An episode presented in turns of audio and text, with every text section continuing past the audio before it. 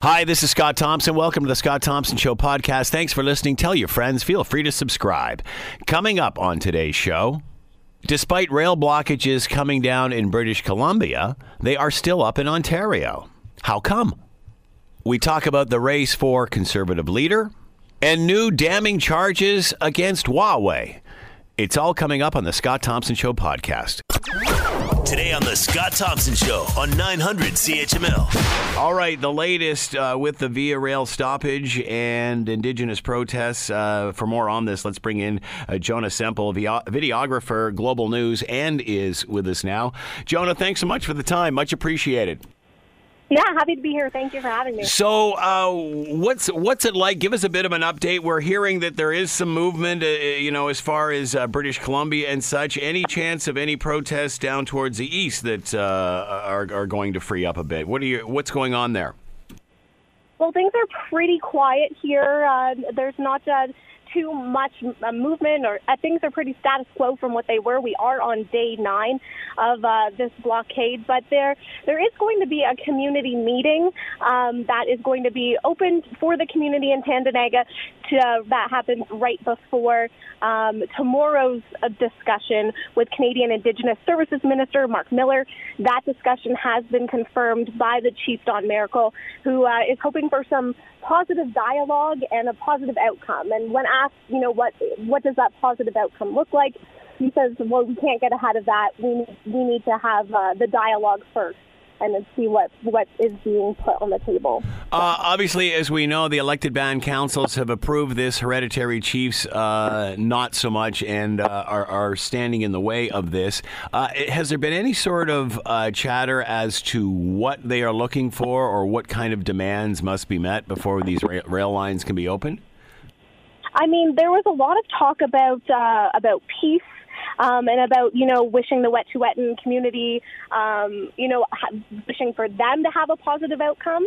Um, now, obviously, uh, there has been a court injunction prohibiting uh, the rail dis- uh, disruption uh, here, um, and you know there hasn't been any arrests or anything taken like that from the OPP. Um, but things like you said have cleared up out west, but here it's still unclear what's going to happen and uh, and and what exactly they they are hoping for. You know, there's a lot of talk about they don't want military style intervention while they're they're asking for peace and understanding. So um, had I had an interesting conversation with the chief.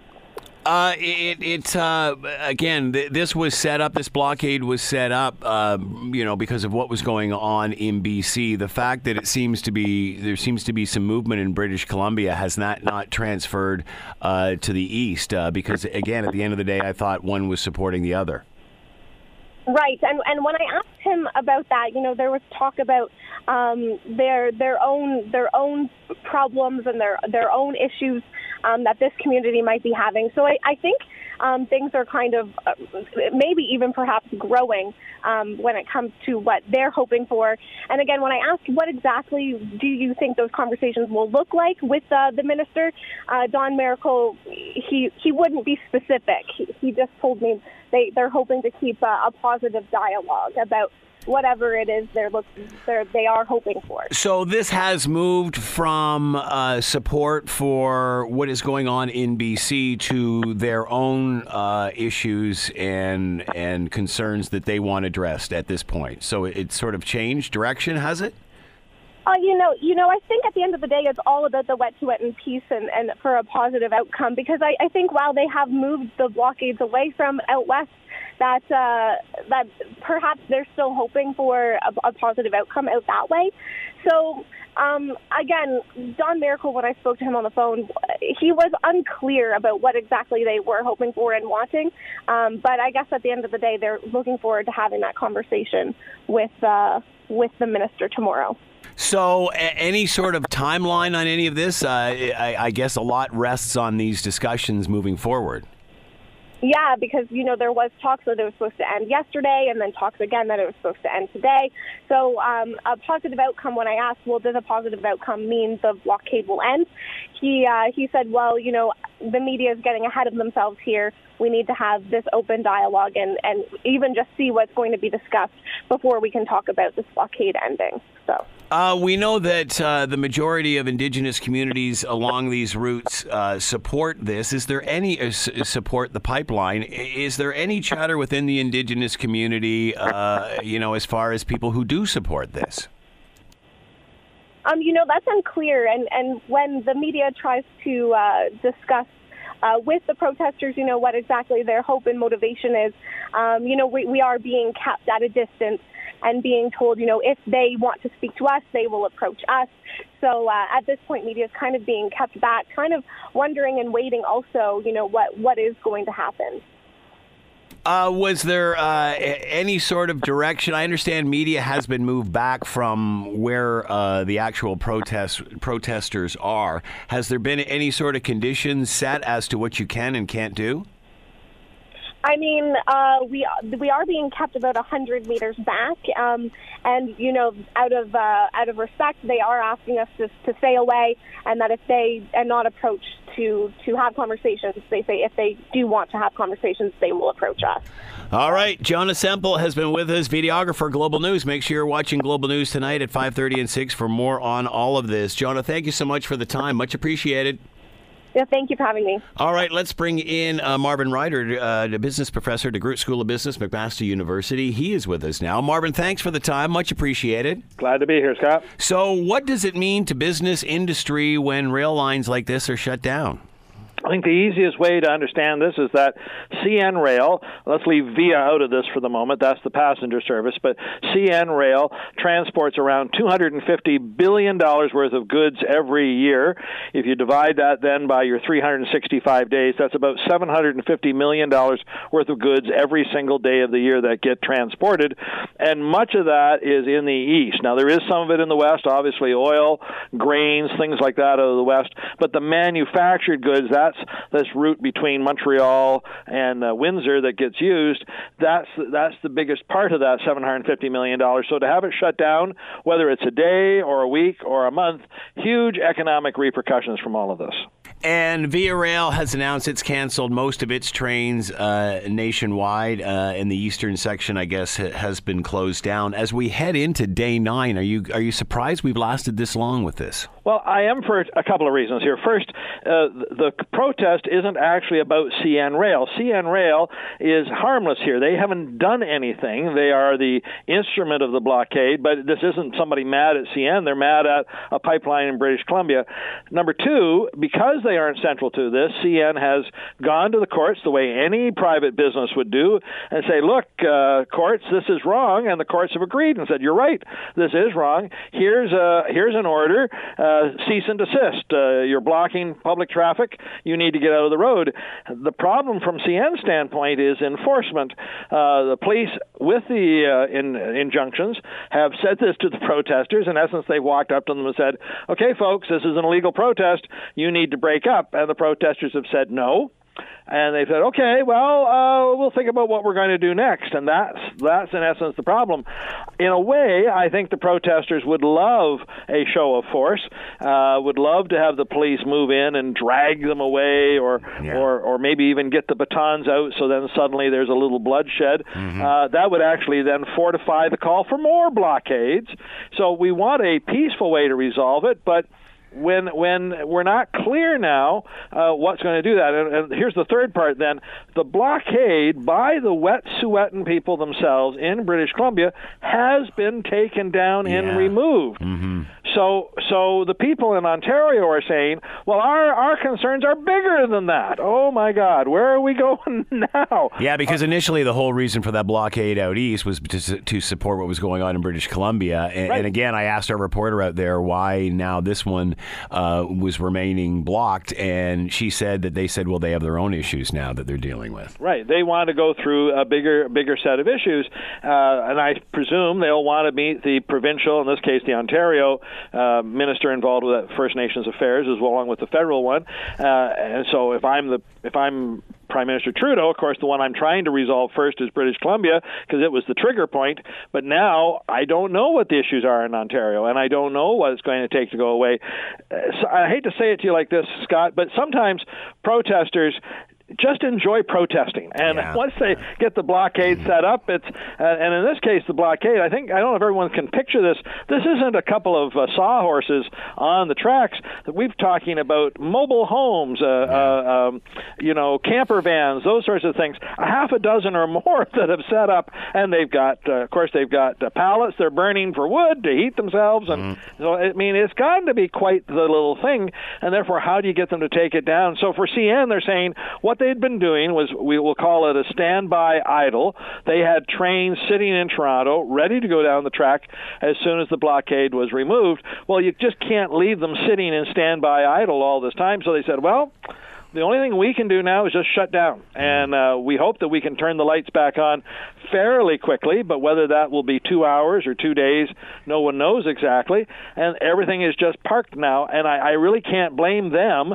They have done all they can to make the lifeblood flow. Now it's uh, somebody else who's got to take the turn. Uh, and we remember when CN was in a in a strike position uh, a few months ago, uh, and and there was great pressure on them to settle this, and it, they did within a week or so. So you know, you're thinking that was a week. This is moving on to nine days. Uh, it's fascinating how that managed to, to, to eke through a settlement and the pressure put on uh, by government and industry to get something done. And yet, with this, we're still at day nine with nothing. Right. Now, uh, one big difference, of course, was during the strike, it affected all of Canada. This seems to be Yeah. affecting more eastern Canada. Right. So remember, this is a prime minister who was elected with no representation out of Alberta and Saskatchewan. It was people in Alberta and Saskatchewan in the fall said, How are we supposed to move our grain? How are we supposed to move our oil? You see, you really don't care about us at all, Prime Minister. So there was a greater sensitivity. Those things are moving in the West. It's Ontario now who's got the short end of the stick, and to some extent Quebec. And um, uh, I'm not saying we're more or less important. It's just a different different set of importances here. Uh, but these protesters, they they have set up. And here's the thing: I also worry: will they be emboldened by this? So I'm not trying to give them ideas, Scott. But if you are upset about this blockade, what if they chose to blockade the GO Transit lines? Yeah. What if they decided to blockade the TTC lines in Toronto and suddenly see no subways moving? My gosh, talk about snarling the situation. Are we emboldening people who aren't happy about something to do even more blockading? Uh, eh, should the prime minister be here on this? Should he be personally addressing this? Well, I, I again, I suspect that the protesters uh, are, are just thrilled at the timing. The prime minister had scheduled this trip abroad, Right. primarily to campaign around a, a seat on the Security Council. This is something Canada has been wanting since uh, Stephen Harper. That we're, this is now almost 20 years that we've been trying to do this. So he had this all set up. I will not be surprised if this continues uh, through the rest of today that we may hear the prime minister is going to cut his trip short. He's going to come back himself. He clearly has senior cabinet ministers who are doing some talking on his behalf. But if that's what it takes to have the prime minister walk in, I think this prime minister will do that. It's just that he got these other things set up and is so close to the vote on that Security Council seat he really wants that, but he, uh, peace at home always trumps peace at the United Nations. Uh, the majority of uh, indigenous communities along these routes have approved uh, this pipeline. We're talking about uh, the natural gas pipeline in regard to what they're GasLink, which yes. they're demonstrating, uh, protesting for in British Columbia. Uh, the majority of indigenous communities on board with these. We talked to uh, an MLA from Skeena earlier on in the week, British Columbia, and and what amazes me in all of this, and we were discussing this, is that there's more attention paid to this small group, which is fortified through anti-pipeline protesters, than we are the indigenous communities who want this and will benefit from it. Well, I can also say that a little differently. We actually have, if you will, one group of First Nations people against a different group of First Nations Yeah. people. So, um, And this is very much painted as a battle between Canada and its indigenous community, but as this gentleman said, it, that's not the case. This is this is is a political infighting within the indigenous community itself between Right. elected band officials and hereditary chiefs. And and in a way, this is a microcosm of the challenges around truth and reconciliations with our First Nations people. Hmm. You know, who are you reconciling with. So, in many cases, we have attempted to meet with the band councils. These are the elected representatives of various tribes across Canada, and we meet with them, and they go, Yes, we're all in favor of this. So, 20 band councils along the Coastal GasLink pipeline have all said, We want this. We also want to invest in this. We want the jobs for our people. They all see it very positively. The people leading the protest are the traditional chiefs and clan mothers who first noted that we were consulted, but you never got our agreement, and we do not recognize the band council's right to to approve this on behalf of us. And this is the challenge. If I come then south of the Coastal GasLink pipeline to the one we talked about most recently, the Trans Mountain pipeline, 239 different Aboriginal groups have been consulted. 230 of those groups have signed on. Nine have not. And does this mean that even one group have the right to veto something that the other 230 are okay with, or in some cases want. Uh, it, so it does very quickly become a very complicated issue.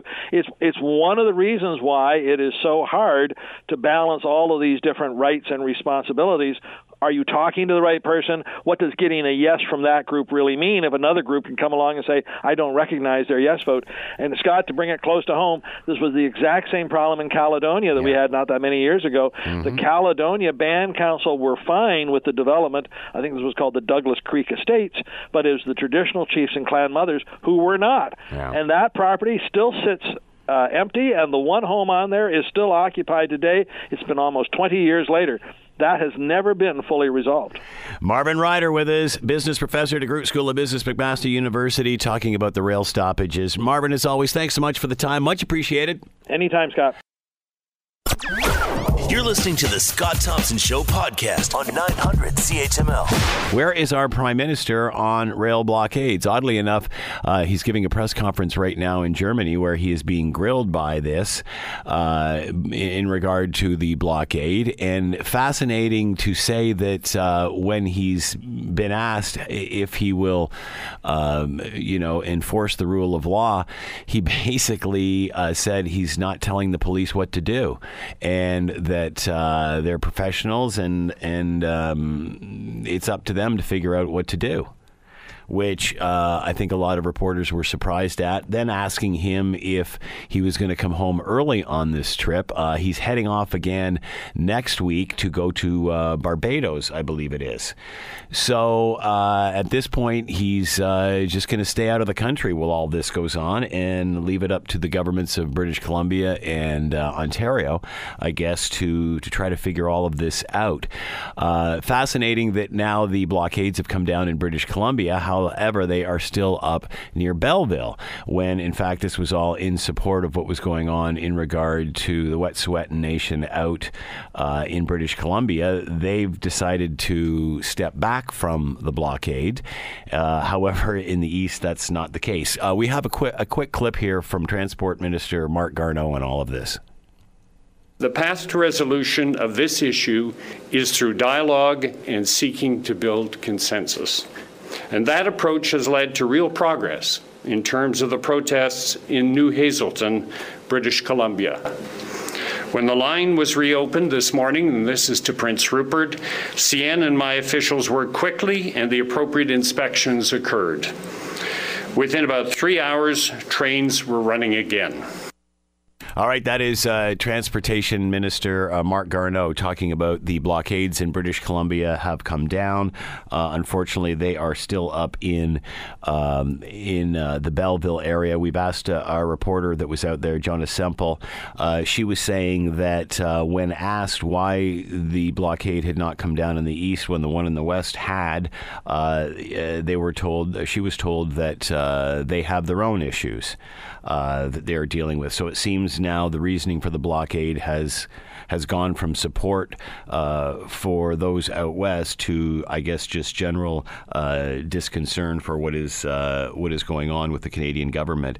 Uh, again, no word at this point, or no plans at this point uh, of the Prime Minister coming home from his trip. And after this trip, and he's finished in Germany, uh, I believe he's off to Barbados as well. All right, lots to talk about in regard to politics. Let's bring in retired associate professor, University of Waterloo, Peter Woolstencroft. Uh, talk about uh, the conservative leadership and obviously what has been going on uh, with the rail stoppages across the country. Peter is with us now. Peter, thank you for the time. Much appreciated. Uh, hello, bonjour. You're welcome. Uh, surprised at where we are right now, day nine of this rail stoppage.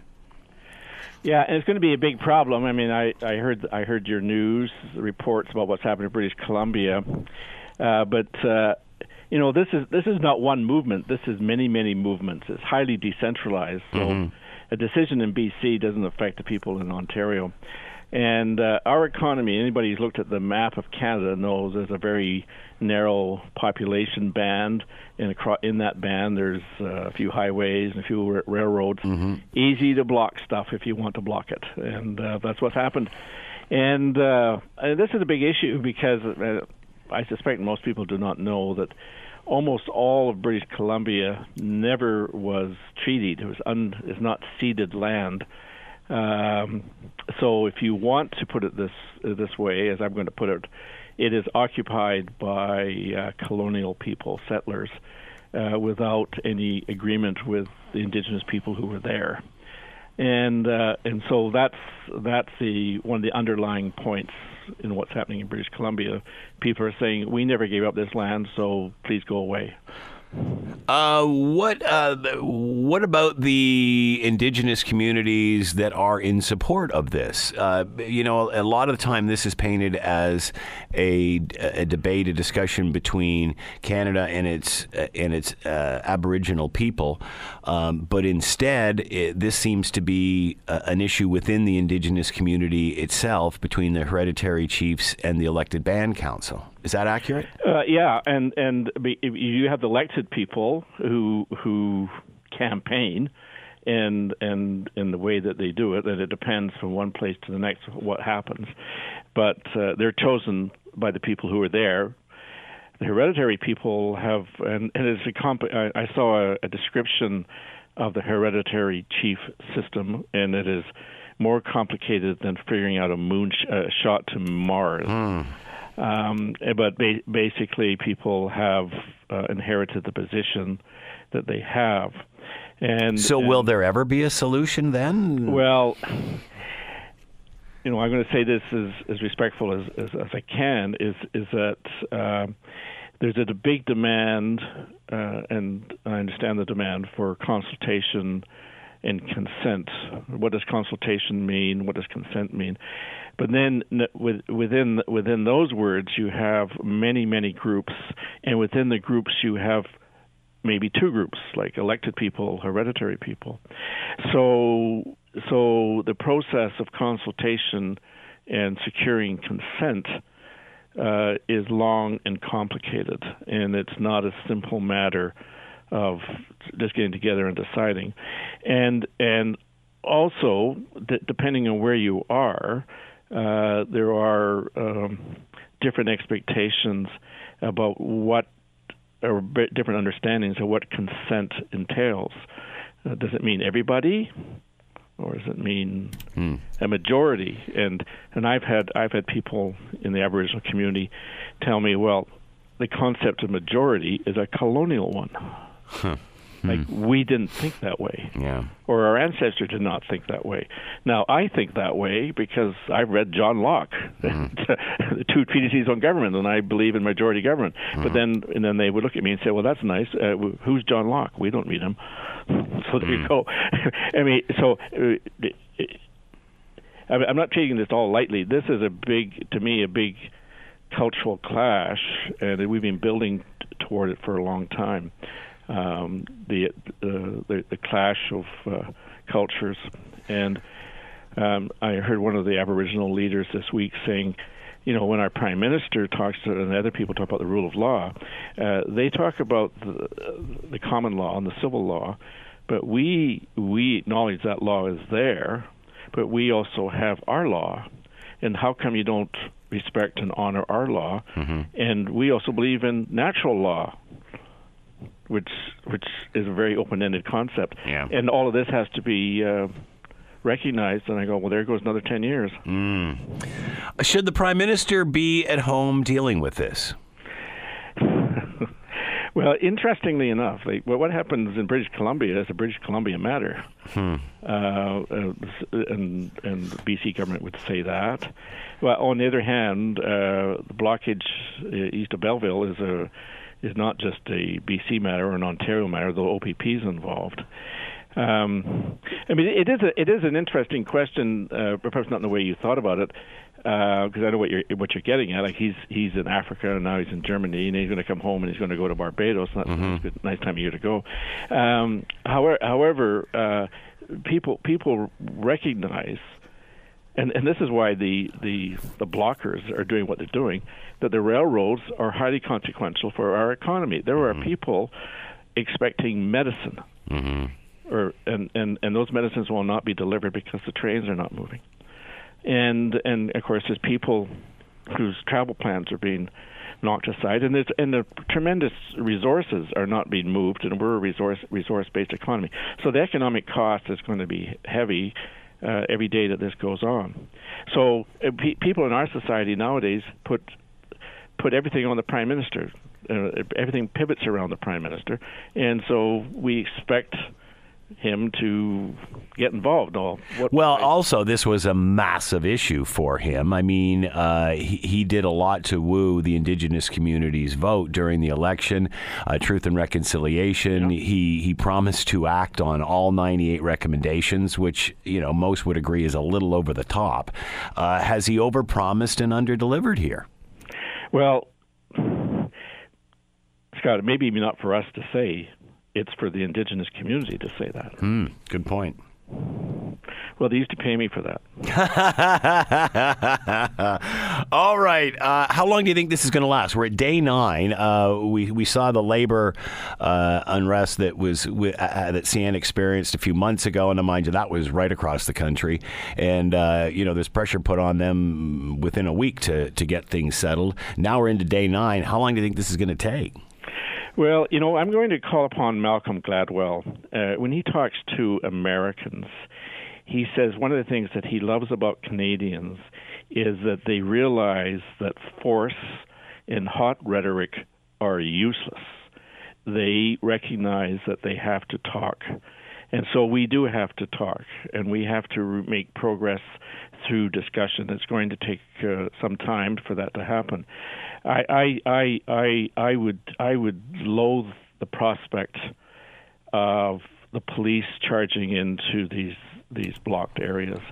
Uh, well, we remember what happened with Ipperwash and, well, and such. Or, I mean, you know, and this okay. is is this is this a lot to put on uh, responsibilities to put on provincial governments. It seems, you know, and the prime minister uh, is speaking now. And, uh, I was listening to an earlier part of his press conference. He said, uh, when asked if he was going to enforce the rule of law, he said, "We live in a place where we don't tell the police what to do. Uh, they're professionals." And I'm thinking, my goodness, you know, yeah, it, it seems like a lot of buck passing is going on yeah, here, it, and passing the buck to BC and Ontario to handle this.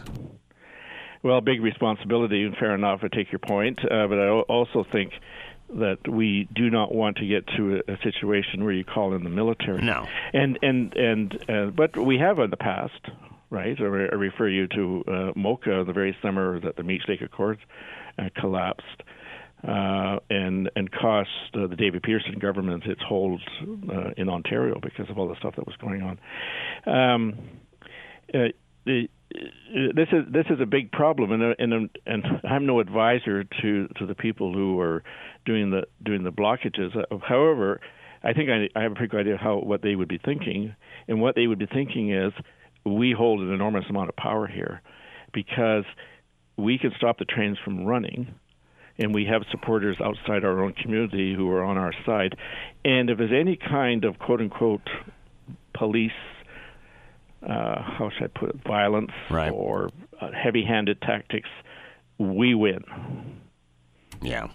And so because because the, the the visuals are powerful, the pictures are strong, mm-hmm. and and if, if people are hurt in the course of the police and, uh, enforcing the quote unquote rule of law, uh, then the Canadian government was really put back on its heels. So uh, I hope Malcolm Gladwell's insight into Canada, and it comes out of his own personal experience. And I know him, and we've talked about it.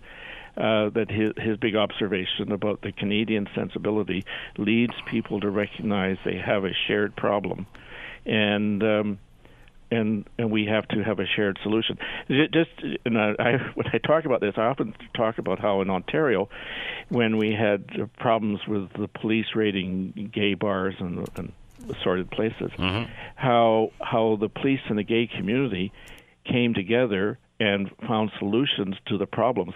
And we didn't weren't smashing heads like the American cops were doing in the United States. Not saying that the police relations in Toronto have been perfect by any stretch. However, discussion, understanding, finding points of agreement is the way that Canadians have generally addressed these kinds of issues. So thank you to Malcolm Gladwell for that. All right. Uh, former Cabinet Minister John Baird has announced he will not seek the Conservative leadership uh, and announcing that just the other day. Surprised here, or again, do we have what we have and, and no surprises? Well, we have what we have, and uh, uh, I I didn't think he was going to run, but you know, we have a buzzless leadership race, and it is most peculiar because the Liberals uh, are, have got big problems. Uh, they were almost knocked out last election, and and things are not going to go well for them. The economy is going to take a big hit because of, of the virus, uh, the, the blockages. Lots of things going on. Some really big decisions are going to have to be made. Uh, there's there's a national unity crisis uh, developing uh, between what's happening in, in Western Canada and Quebec has a very different view about what happens should happen on resources.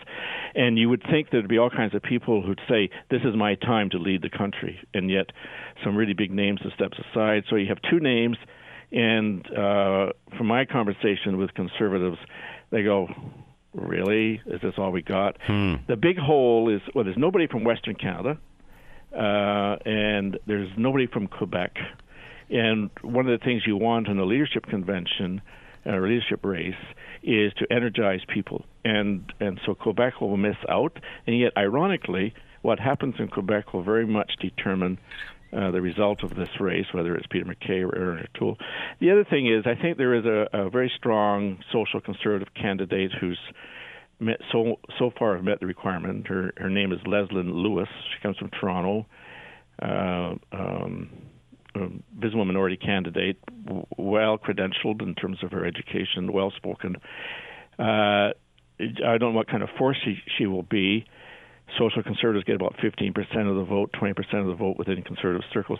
But she may actually determine who the winner is if it's a close race. And Mr. O'Toole is in far distant place now, but maybe he's got some legs.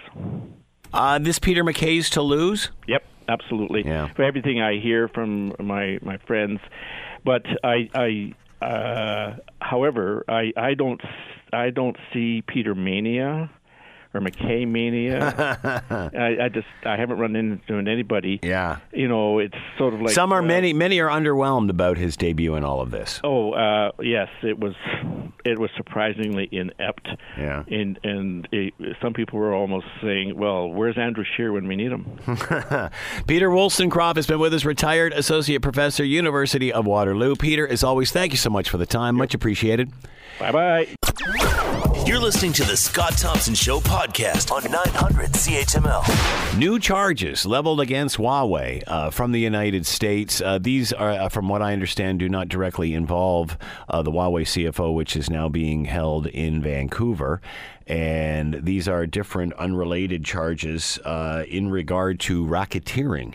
Uh, the U.S. has leveled new charges of theft and racketeering against Huawei. Uh, meanwhile, TELUS plans on rolling out the five their 5G network using Huawei tech. To talk more on all of this, Phil Calvert is with us, fellow Canadian Global Affairs Institute and senior fellow with the China Institute of the University of Alberta, and with us now. Phil, thank you for the time. Much appreciated. Hi, Scott. Nice to talk to you. Uh, new charges uh, from the U.S. Uh, against Huawei. How does this change the discussion? Does it change the discussion? Well, it adds more to it. Um, this is this these new charges. What they launched was uh, launched was this kind of indictment they call a superseding indictment, which is really it, it brings everything together. So all the original charges in the original indictment that was uh, launched last year, plus new uh, new new evidence and new pressure on uh, on Huawei, new discussions. Um, and new uh, examples of intellectual property theft that they uh, they believe Huawei is engaged in, uh, new uh, uh, concerns uh, that they've raised about Huawei's activities and connections with North Korea, against again against UN sanctions this time. So this adds to the list of concerns that the U.S. has been raising and, and puts additional pressure on Huawei. Uh, with respect to to uh, their behavior, and you know the U.S. is already going after Huawei. They have already uh, barred uh, purchases of certain Huawei products and everything. So this just puts additional pressure on the whole situation and probably uh, you know polarizes more uh, the U.S. and China's positions on this issue. Uh, and I understand these new charges are not necessarily related to the Huawei CFO, which is who is now being detained in Vancouver. Yeah, there's nothing new uh, against uh, Meng Wanzhou and uh, the, the Huawei CFO. There's nothing new, no new evidence or no new charges against her. Uh, those remain, and those, as you know, are under, under consideration now by a judge as they as their extradition process uh, uh, it, it moves forward. So these so, new, uh, well, these new against her, but uh, but new pressure because this raises this. In addition, you mentioned the TELUS decision. This, you know, raises the whole profile level of Huawei case again. It, it puts more pressure on the issue. I think probably on the prime minister and others to to to uh, see how this is going to unfold and you know, and of course we have two Canadians who are in jail in mm-hmm. retaliation uh, to uh, from China for for her arrest. So this is you know very important for Canada. So uh, how will this or could this affect uh, the case regarding the CFO? Um, I don't know if it'll add anything more to the case against her. There's no more additional evidence against her. Although uh, one legal expert has argued that while racketeering isn't a you know a charge in Canada, uh, there are aspects of the racketeering charges that would apply against this. But against the Meng Wanzhou case, I don't think it's going to change the case. It just it's going to uh, certainly increase U.S. Uh, pressure in the sense that if if the government were to decide you know, not to proceed, or if the judge decided that they weren't going to proceed with extradition against her, then increases the profile of it, and you know, the U.S. Uh, more reason for the U.S. to be uh, um, upset if that's the way the, the case goes. Uh, as you mentioned, uh, TELUS, and we were, we were, mentioning earlier, TELUS is uh, planning to roll out uh, its 5G network using Huawei technology. Uh, obviously, the government hasn't ruled on this yet. Is TELUS overstepping its its bounds here, or uh, is this just normal progression for them? Well, TELUS, I mean, they know what the situation is clearly. They know that the government's considering a ban on Huawei. So I think what they're trying to do is force the issue and, and, and kind of call Canada's bluff and say, well, if you're not going to ban Huawei, then let's, uh, we want to proceed. So this, this, I think, more than the, the, the U.S. charges and the new U.S. indictment, this puts more pressure on the government to make make a decision about Huawei and make a decision about whether or not Huawei technology is going to 5G technology is going to be banned in Canada and they're going to have to, I think, probably make a decision soon. Uh, we obviously heard uh, what direction the UK went uh, a few weeks ago, saying that they would open the door and not let Huawei into critical, uh, the the critical backbone infrastructure, but certainly would allow them around the perimeter. Um, you know, obviously, with that position, um, you, you have to think that Canada may go the same direction as the UK. Does this? Uh, make that more difficult? I mean, how would the UK react to this, do you think? Well, the UK, I think, would probably be uh, be fine with uh, if a, a, similar if Canada made a similar decision, then the UK would probably feel like they had some kind of ally in this approach. Uh, but I think the U.S. reaction would be very, very strong against us, especially given this latest indictment. Um, they've already they reacted pretty strongly against the the um, uh, the UK's decision, and uh, the rumor is, stories are that uh, you know uh, that Donald Trump had a very, very uh, you know difficult phone call with Boris Johnson and was angry on the phone, etc. So, you know, if we were to to go the same way. Um, it would, uh, you know, there would be strong right reaction from the White House and from the security agencies. A senator has just warned again, again, uh, I guess yesterday, a U.S. senator who's on the the uh, the Intelligence Committee warned Canada against doing this. So the signals are very clear from from the United States. Also, you know, we've had uh, two our two different security agencies, uh, CSIS and the Communications Security Establishment, uh, uh, both have, have have said different things. Uh, the CSE and the CSIS have said different things about whether we can uh, have a facility to uh, you know, defend Canada against any potential, you know, uh, intelligence threats through Huawei 5G. And so, so they're not, not on the same page on this already. So, um, you know, it'd be probably a difficult argument with uh, with the uh, with the U.S. to say that we are able to to maintain this uh, security in the face of uh, if we were to accept. Are we already technology? Are we already too deep in to stop this now? Too deep into 5G? Yeah, well, it, it, it, Huawei already too deep into the Canadian economy, the Canadian infrastructure to turn around now. Judging from what the companies are saying, that this is going to be uh, costly for them if they were to have to, if we were to move to another supplier, if Huawei couldn't supply it. Their plans are based on, I think their expectations are based on the less expensive uh, 5G technology from Huawei. But you know, on the other hand, I don't think there's a lot of sympathy out there for some of the telecoms companies that we have there. We have some of the most expensive, you know, cell uh, charges in the world or that sort of thing. So I don't, I don't think anyone thinks that TELUS or the other companies are suffering. Hmm. So um, I guess it depends on whether what price people are willing to pay for for security. At the end of the day, this all does come down to cost, doesn't it? It's about getting it yeah. cheaper. It comes down to cost, and uh, some people say that technology is better, but um, it comes down to cost and timing. You probably be able to get it sooner. Uh, but uh, it also is very political. I mean, it's certainly cost for the companies, but it's a very political decision here because it is linked to other things. It's linked to the two uh, the two Michaels, uh, Michael Spavor, Michael yeah. Kovrig, who are in prison, and the fact that that was in reaction to the arrest of Meng Wanzhou. So it's it's not just cost; it's cost, I, I suppose, from a, a business perspective, right. but the political dynamics are very uh, important here too. And you know, frankly, I think if the government were to approve Huawei, 5G uh, technology now, while the two Canadians are still in prison, there'd be a pretty strong reaction in Canada. There'd be, hmm. you know, a, a lot of political backlash, and and justifiably so. I mean, uh, that their case is directly linked to Huawei. If um, if we can't trust China with the two Michaels, how can we trust them with the 5G network?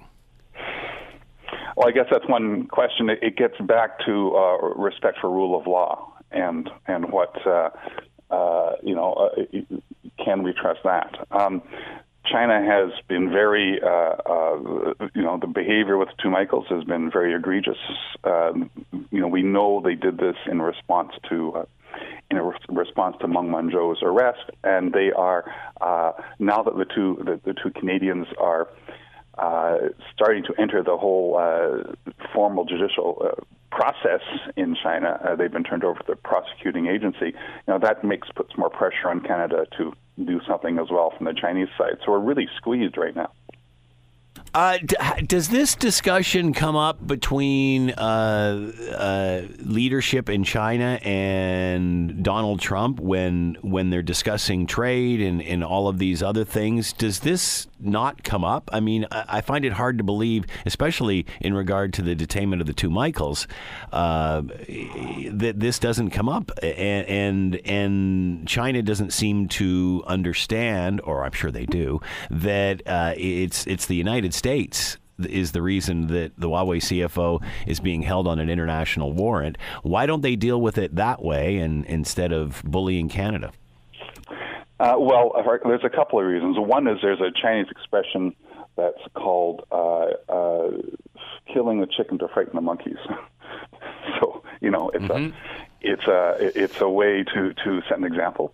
Um, but I think also uh, more um, uh, significantly uh, is that uh, the, China sees this all as a big, I think, a big geopolitical uh, uh, strategy, mm-hmm. a big, uh, a, a, big dynamic that is, then Canada has been wittingly or unwittingly caught up in, and they see Canada as an ally of the United States, which is not unreasonable, um, but they see, you know, the rest of Meng Wanzhou as part of a larger uh, effort on the part of the United States through proxies as well as directly to uh, not only uh, stifle uh, the rise of Huawei, but to stifle China's rise in the world as a global economic and political power. So it's seen as one element of a grander a grander strategy to keep China down. And that's, I think, how they see it, and so that's part of the reason they react so fiercely. Um, and, and with respect to the two Michaels, I, I'm not sure that that comes up in any kind of conversation between uh, Donald Trump and uh, and Xi Jinping. Um, I think they are more concerned with uh, the future of Huawei and the future of their of this flagship company in the world. Many look at China as uh, the golden goose, technology, lots of economic opportunity, and such. Now, obviously, they're they're trapped with the coronavirus. How does that change world perception of China? I mean, can you know design a, a phenomenal 5G network, but can't keep its food chain free of contamination?